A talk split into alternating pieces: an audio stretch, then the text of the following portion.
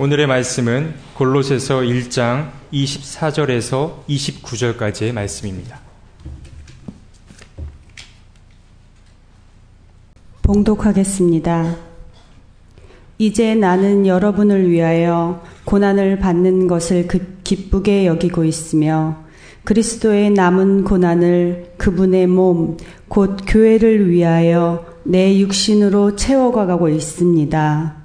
나는 하나님께서 여러분을 위하여 하나님의 말씀을 남김없이 전파하게 하시려고 내게 맡기신 사명을 따라 교회의 일꾼이 되었습니다. 이 비밀은 영원 전부터 모든 세대에게 감추어져 있었는데 지금은 그 성도들에게 드러났습니다. 하나님께서는 이방 사람 가운데 나타난 이 비밀의 영광이 얼마나 풍성한지를 성도들에게 알리려고 하셨습니다. 이 비밀은 여러분 안에 계신 그리스도요, 곧 영광의 소망입니다. 우리는 이 그리스도를 전합니다. 우리는 모든 사람을 그리스도 안에서 온전한 사람으로 세우기 위하여 모든 사람에게 권하며 지혜를 다하여 모든 사람을 가르칩니다. 이 일을 위하여 나도 내 속에서 능력으로 작용하는 그분의 활력을 따라 수고하며 애쓰고 있습니다. 이는 하나님의 말씀입니다. 주님의 은총과 평강이 예배의 자리에 나온 여러분 모두와 함께 하시길 빕니다. 앞서도 말씀드린 대로 오늘은 감리교회 창시자인 존 웨슬리의 회심 이백팔십일 주년을 기념하는 그런 주일입니다. 아, 한국교회의 장로교가 아, 주류를 이루고 있기 때문에 많은 사람들이 요한 칼빈은 많이 알고 있고 또 워낙 유명한 마틴 루터는 잘 알고 있지만 감리교 창시자인 존 웨슬리는 이름은 들어봤지만 그러나 잘 알지 못하는 그런 이들이 아주 많이 있습니다. 그런데 웨슬리는 정말로 소중한 교회 역사에서 소중한 목회자요 또 신학자라고 얘기할 수 있는 그런 분입니다. 감리교회를 오래 다닌 분들은 잊을 수 없는 날짜 하나 알고 있을 겁니다. 천칠백삼십팔 년 오월 이십사일 바로 그날이 우리 웨슬리의 회심 기념주일로 지키는 그런 날이기 때문에 그러합니다. 그날을 웨슬리가 나의 회심일이라고 능동적으로 얘기한 적은 없지만 그가 남겼던 일기를 후대 사람들이 읽으면서 바로 그날이 웨슬리의 삶의 결정적 순간이었다고 생각하기 때문에 감리교회는 그날을 오월 이십사일을 웨슬리의 회심 기념일로 지키고 있습니다. 아, 익숙한 분들도 있겠지만 처음 듣는 분들도 있기 때문에 웨슬리가 그날 남겼던 일기문의 일부를 여러분께 소개해 드리려고 합니다. 저녁에는 별로 마음이 내키지 않은 채 올더스게이트 가에 있는 어느 모임에 갔는데 거기서 한 사람이 루터의 로마서 주석의 서문을 읽고 있었다. 아홉 시 십오 분쯤, 십오 분 전쯤 되어서 그가 계속하여 그리스도를 믿는 믿음을 통하여 하나님께서 마음에 일으키시는 변화를, 아, 마음의 변화를 일으키시는 역사를 하신다고 설명을 하고 있었는데 그때 내 마음이 이상스럽게 뜨거워짐을 느꼈다. 나는 구원을 받기 위하여 그리스도를 오로지 그리스도만을 믿는다고 느꼈다. 뿐만 아니라 주께서 내 모든 죄를 씻으시고 나를 죄와 사망의 법에서 구원하셨다는 확신이 생겼다. 이것이 그의 일기의 일부분입니다. 감리교회는 이 내 마음이 이상하게 뜨거워짐을 느꼈다는 구절을 근거로 해서 바로 이날을 웨슬리의 회심일로 기념합니다. 그런데 많은 사람들이 생각하듯이 그 뜨거움은 성령의 불세례를 받아서 화끈하게 뜨거워진 게 아니고 불타오르는 것이 아니고 내 마음이 이상하게 따뜻해졌다라는 것입니다. 이상하게 내 마음에 따뜻함이 다가왔다. 그때 내가 느꼈던 것은 뭐냐면 그동안 수없이 말했고 또 사람들에게 설교를 했지만 예수 그리스도가 우리를 구원한다고 하는 그 사실이 내 마음속에 돌이킬 수 없는 확신으로 자리를 잡게 되었다. 바로 예수 그리스도의 구원의 은총만이 나를 구원한다는 사실을 알았고 그 사실을 그 자리에 있는 사람들에게 증언하고 싶었다. 이것이 웨슬리가 그날 남겼던 일기의 내용입니다. 바로 그 순간은 어떤 순간이냐면 머리로 깨닫고 있었던 그리스도에 대한 진실을 가슴으로 느낀 순간. 그러니까 머리에 있었던 신앙이 가슴으로 내려온 순간이라고 말할 수 있겠습니다. 그래서 그 순간이야말로 웨슬리의 이전의 삶과 이후의 삶을 가르는 하나의 전환점이 되었다고 그렇게 말할 수 있겠습니다. 이후에 그의 삶은 그날 경험했던 그 체험의 의미를 되새김질하고 또 그가 경험했던 그 경험을 삶으로 번역하는 과정이었다고 말해도 과언이 아닙니다. 웨슬리는 천칠백삼 년에 태어나서 천구백구십일 년에 세상을 떠났으니까 여든여덟 해 동안을 세상에 살았고 서른다섯 살의 회심을 경험한 이후에 오십 년 넘는 세월을 그리스도를 향한 열정으로 살던 사람입니다. 그런데 우리가 여기에서 잊지 말아야 할 것 하나 있는데요. 웨슬리가 그날 마음이 이상하게 뜨거워진 체험을 한 것은 전적으로 하나님의 은혜이지만 그러나 그렇다고 해서 웨슬리가 아무런 일도 안 했다고 말하면 안 된다 하는 얘기입니다. 웨슬리는 정말로 진리에 당도하기 위해서 노력한 사람입니다. 여러분, 옥스퍼드 출신, 옥스퍼드에 있는 여러 그 칼리지 가운데서도 가장 뛰어난 칼리지인 크라이스트 칼리지에서 공부를 했던 수재 중의 수재. 그는 머리로 그리스도를 알았고 교회 전통을 이해했고 경건서적들을 다 이해하는 사람이었지만 그러나 그 이해하고 깨달은 것이 가슴에 내려오기까지 시간이 좀 걸렸던 것이죠. 그런 치열한 모색의 시간이 있었기 때문에 하나님의 때가 무르익었을 때 하나님이 그의 마음속에 심지에 불을 붙여준 사건이라고 말할 수밖에 없을 겁니다. 여러분은 줄탁동시라고 하는 말을 들어보셨을 겁니다. 알 속에 있었던 그 생명을 어미다기 품고 있다가 때가 되면 이 생명이 알을 깨고 나와야 하는데 안에 있는 새끼가 그 안쪽에서 톡톡톡톡 건드리기 시작하면 그 기척을 알아차린 어미닭이 그때 적시에 밖에서 쪼아줘야만 생명이 탄생할 수 있다는 것입니다. 안에서 밖으로 나오려는 힘 줄과 밖에서 쪼아주는 힘 타기, 줄타기 동시에 일어날 때 생명이 태어난다. 안에서 나올 생각이 없는데 쪼아줘도 안 되고 그리고 안에서 나오려고 하는데 바깥에서 쪼아주지 않아도 안 되고 이것이 동시에 벌어지는 것.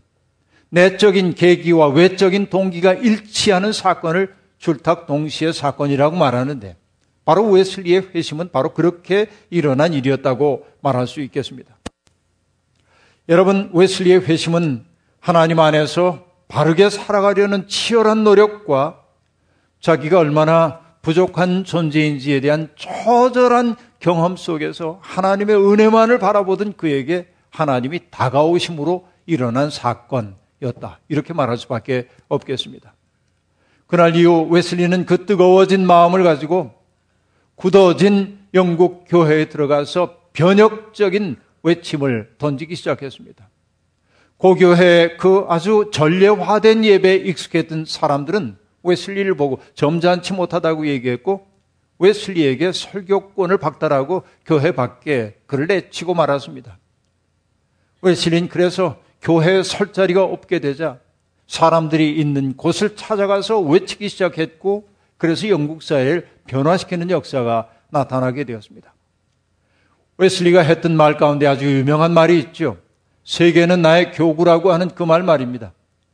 이것은 아프리카, 남미 이런 곳 가서 복음을 전하겠다는 말이라기보다는 제도적인 교회가 나를 쫓아내다면 그 내몰린 그 자리, 복음의 변방, 바로 그것이 나의 교구라고 하는 웨슬리의 선언입니다. 감리교 운동은 그렇게 시작되었습니다.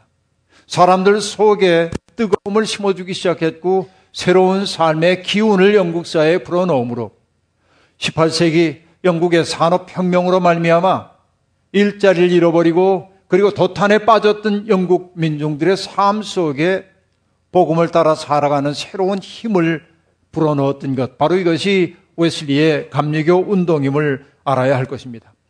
한 사람의 변화가 세상을 변화시키는 단초가 된다는 사실을 가장 극적으로 보여준 것이 바로 웨슬리라고 얘기할 수 있겠습니다.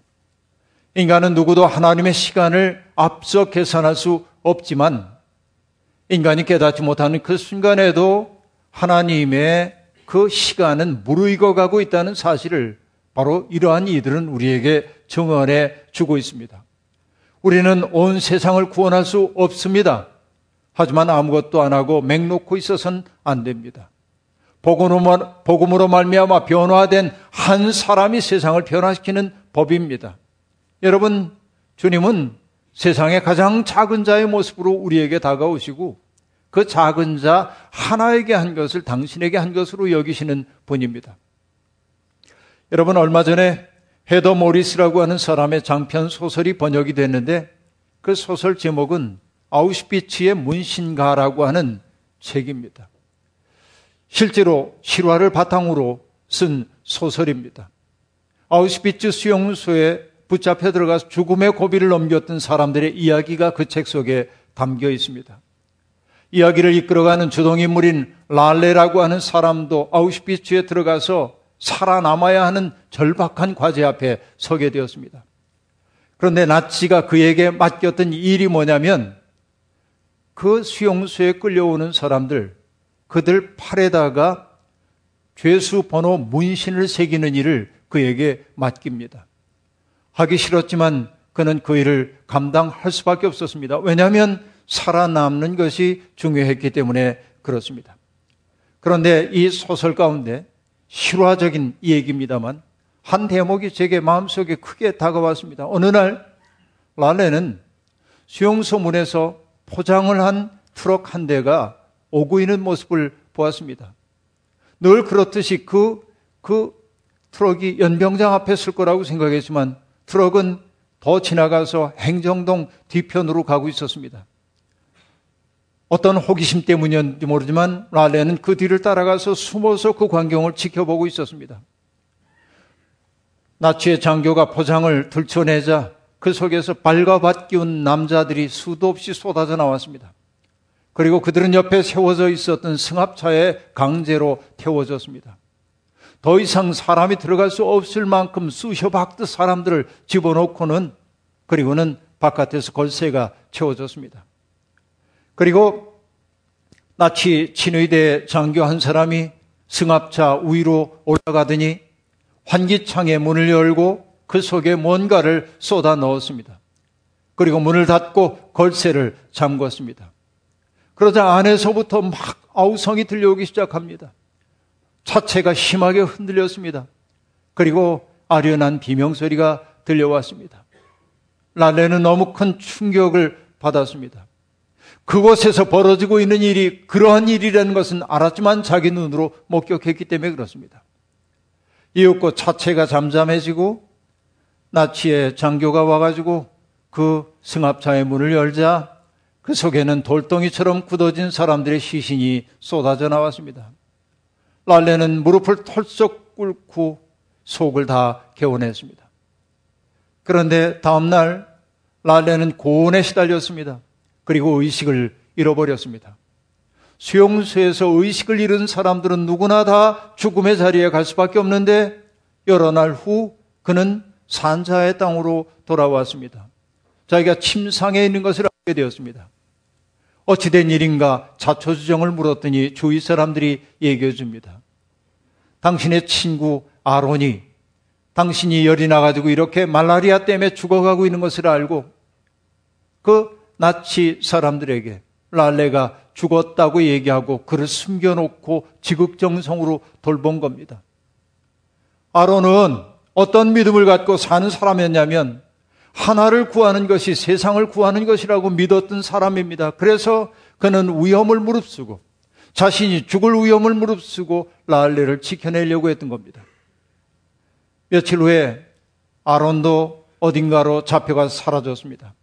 그런데 지극 정성으로 랄레를 돌봤던 그 모습을 기억했던 사람들은 아론을 대신하여서 랄레를 돌보기 시작했습니다. 그들은 이렇게 얘기합니다. 우린 아론이 시작한 일을 이어받은 거야. 그 하나를 구할 수 있는지 궁금했거든. 그래서 그 동료 죄수들은 몰래 물을 떠다가 랄레의 입에다 넣어주고, 그리고 빵을 가져다가 그의 입에 넣어주면서 그가 깨어나기를 기다렸던 겁니다. 지옥 같은 수용소에서 일어난 그런 사랑의 기적은 그 속에 있던 동료 죄수들에게 우리는 사람이지 야수가 아니라는 사실을 일깨워주는 하나의 징표가 되었고, 그 사건은 사람들에게 큰 힘을 불어넣어 주었습니다.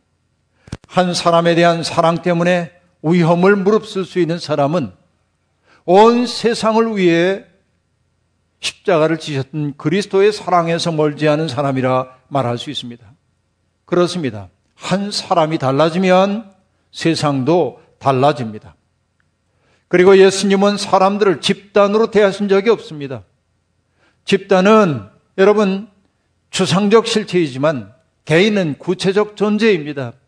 주님은 집단으로 뭉쳐있는 사람들이 아니라 고통을 겪는 사람 하나하나를 천하보다도 귀한 산업으로 여겼고, 그 사랑과 만난 사람들은 변화되었고, 그 사랑을 경험한 사람들은 또 다른 사랑으로 사람들을 초대하기 시작해서 그 사랑이 하나의 강줄기가 되어 흘러온 것, 바로 그것이 기독교 아니겠습니까? 감리교 운동 또한 그러합니다. 웨슬리라고 하는 변화된 한 사람을 통하여 변화된 또 다른 사람들이 만들어낸 생명의 흐름, 이것이 감리교 운동이라 말할 수 있겠습니다.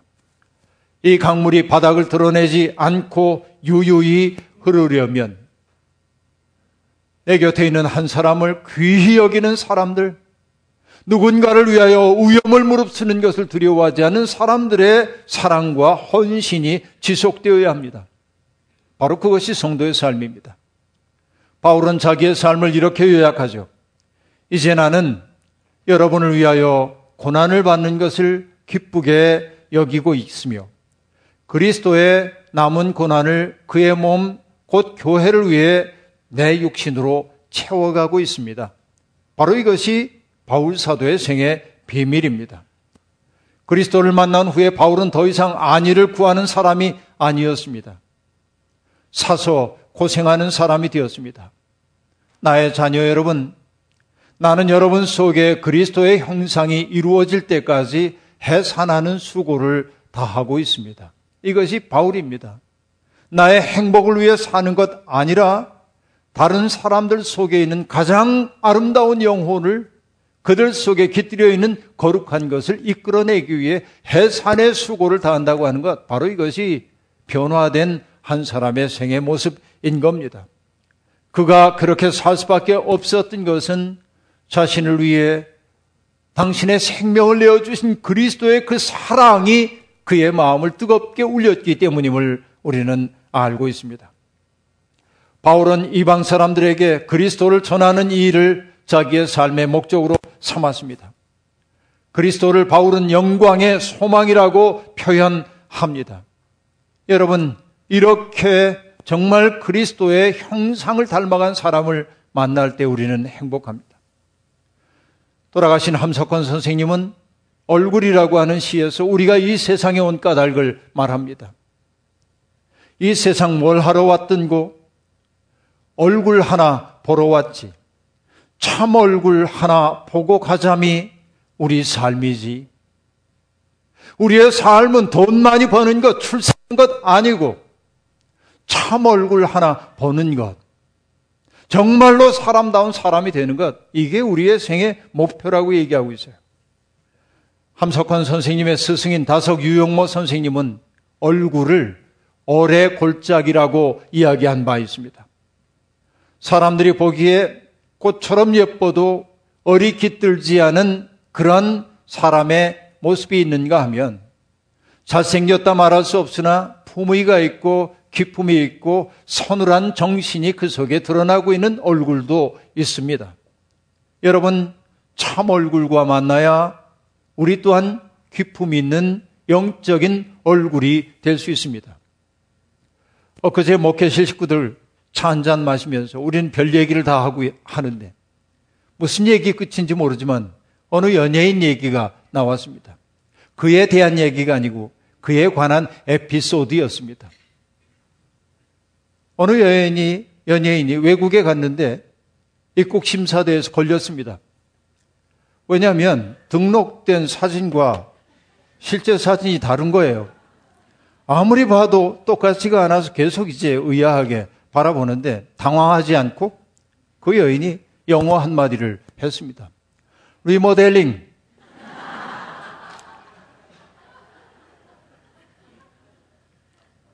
웃자고 만들어낸 얘기인지는 모르겠습니다만 그러자 통과시켜줬다 이렇게 얘기합니다. 근데 여러분, 얼굴 모양은 바꿀 수 있을지 몰라도 얼굴에 드러나는 깊이와 품격은 인위적으로 만들 수 없는 법입니다. 함석헌 선생님은 보고 싶은 얼굴을 이렇게 노래합니다. 난 이 대목이 정말 좋아요. 그 얼굴만 보면 세상을 잊고 그 얼굴만 보면 나를 잊고 시간이 오는지 가는지 모르고 밥을 먹었는지 아니 먹었는지 모르는 얼굴, 그 얼굴만 대하면 키가 하늘에 닿는 듯하고 그 얼굴만 대하면 가슴이 큰 바다 같아 남을 위해 주고 싶은 마음 파도처럼 일어나고 가슴이 그저 시원한, 그저 마주 앉아 바라만 보고 싶은 그 얼굴. 그저 그가 아무것도 안 해도 괜찮아요. 그 얼굴만 봤더니 남을 위해 주고 싶은 마음 파도처럼 내 속에 일어난 그런 얼굴, 그 얼굴 하나 보고 가자미 인생의 목표라는데 함석헌 선생님은 바로 예수 그리스도가 바로 그런 얼굴이라고 이야기하고 있습니다. 그 얼굴과 참으로 만난다고 한다면 그 얼굴을 닮아야 합니다. 믿음의 사람들은 하나님의 존재를 상기시키는 존재여야 하고 뵌 적은 없지만 예수 그리스도를 느끼게 만드는 사람들이어야만 합니다. 그러나 여러분, 유감스럽게도 오늘 우리는 그런 얼굴 만나기가 어렵습니다. 금주 중에 여러분, 어느 이름이 꽤 알려진 어떤 목사가 했던 말이 사람들 사이에 돌아다니면서 아연실색하게 만들었습니다. 그는 우스갯소리를 잘하는 유명한 목사입니다. 그가 남북 문제 푸는 거 간단하다고 얘기했습니다. 대한민국의 이천만 명의 사람이 북한 주민들 이천만 명을 껴안고 한 사람씩 죽이고 자기도 죽으면 남은 삼천만 명이 애 하나씩 낳으면 인구 문제까지 해결된다고 말했습니다. 여러분, 이게 종교인의 입에서 나올 수 있는 말입니까? 그것이 여러분 순전한 농담이라고 해도 참아할 수 없는 농담입니다. 그의 말은 천박합니다. 폭력적입니다. 반기독교적입니다. 적그리스도적입니다. 괴물로 변해버린 영혼들이 사람들의 영혼을 침노하고 있는 것이 오늘의 상황입니다. 그는 사람들의 마음속에 깃들여 있는 적대감과 증오심을 부추기고 그런 일들을 통해 자기 권력을 강화하려 하고 있습니다. 그리스도께서 이런 사람들과 그런 이들의 말을 들으며 아멘이라고 화답하고 웃어주고 있는 사람들 때문에 수모를 겪고 있는 게 오늘의 이 땅입니다. 그들의 말과 행동은 우리를 매우 위험한 세계로 데려갑니다. 경건의 의상을 입은 종교와 정치적인 무례함이 결합할 때 세상에 얼마나 파괴적인 결과를 가져오는지 우리는 지금 목도하고 있고 또 기독교의 이천 년 역사는 바로 그러한 삶을 우리에게 보여주고 있습니다. 지금 세계는 종교를 빙자한 정치적 이해관계에 의해 찢기고 있습니다. 어느 신학자의 말을 꺼내서 읽으면서 큰 경종이 되어 제가 번역을 해봤습니다. 그는 이렇게 말합니다. 종교는 결합시키기도 하지만 그만큼 또 분열시키기도 한다. 아니, 결합시키기보다는 분열시킬 때가 더 많다. 인간의 경건성의 깊은 곳, 인간의 종교성의 핵심에는 다른 이들을 지배하고 그 영향력과 힘을 확대하고 인간의 영혼을 속박하고 묶어두려는 악마적 힘이 잠재해 있다라고 그는 말합니다.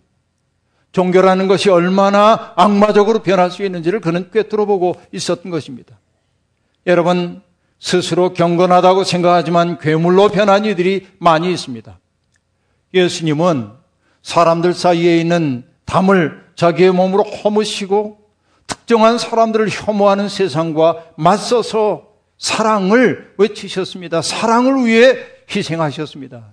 그런데 여러분, 담을 세우고 차별을 경고히 하고 누군가를 혐오하도록 선동하는 사람들, 그것도 그리스도의 이름으로, 그들이 적그리스도가 아니면 누구이겠습니까?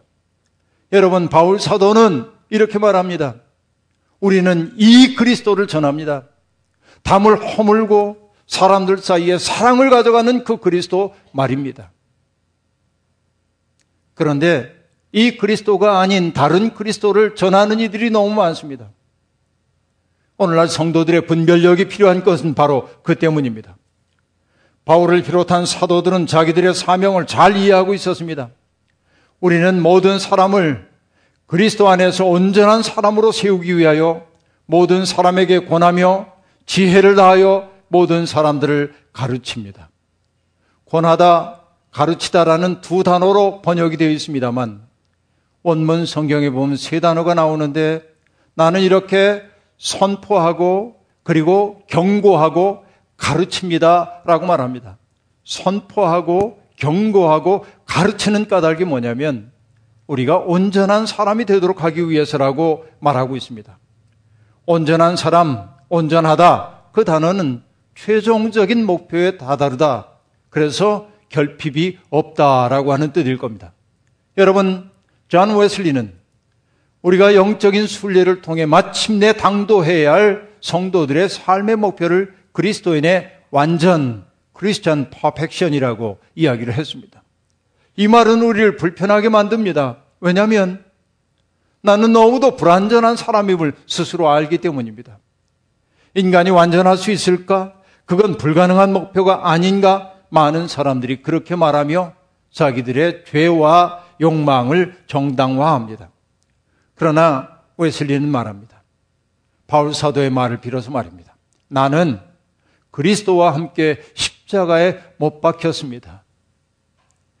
이제 살고 있는 것은 내가 아닙니다. 그리스도께서 내 안에서 살고 계십니다. 성도들은 바로 이 말씀 위에 자기의 인생의 집을 지어야 한다고 바울은 말하고 있습니다. 자아를 십자가에 못 박지 않고는 거룩한 삶을 살 수 없는 것입니다. 그리스도를 믿는 사람들은 누구나 그가 깨끗하신 것과 같이 자기를 깨끗하게 해야 합니다. 우리는 깨끗하게 스스로를 닦아가야 합니다. 악한 성품과 생각에서 자유함을 얻는 사람이 바로 온전한 사람, 웨슬리가 말하는 그리스도인의 완전에 당도한 사람입니다.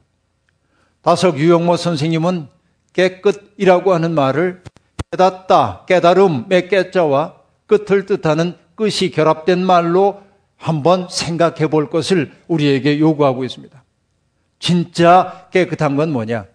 진리의 세상에 깊이 들어가는 것이 깨끗하고, 그 속에 깊이 들어가기 위해서는 죄악 세상을 끝내야 된다는 거예요. 내 마음속에 죄에 대한 끌림이 끝나야 진리의 세계 속에 깊이 들어가 깨달은 자가 되고 내 삶이 깨끗해진다. 이 깨끗함이 완전입니다.